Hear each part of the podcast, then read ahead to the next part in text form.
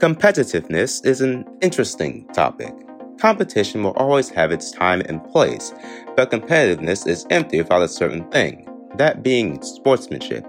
This ties in with last week's Monday motivation, but keep on listening. Carrying yourself well in your competitions is most important due to representing the standard. You're representing the best of the best from a selection of others.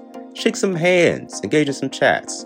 You, as in yourself, shouldn't be lost. You can still engage in normal chats and perhaps make some friends. Now, when it's time, then sure, you can go wild, but still, lots of people are watching, and likely, you don't know those people.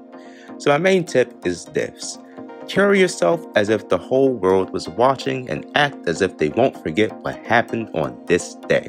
It will at least make you think before you act.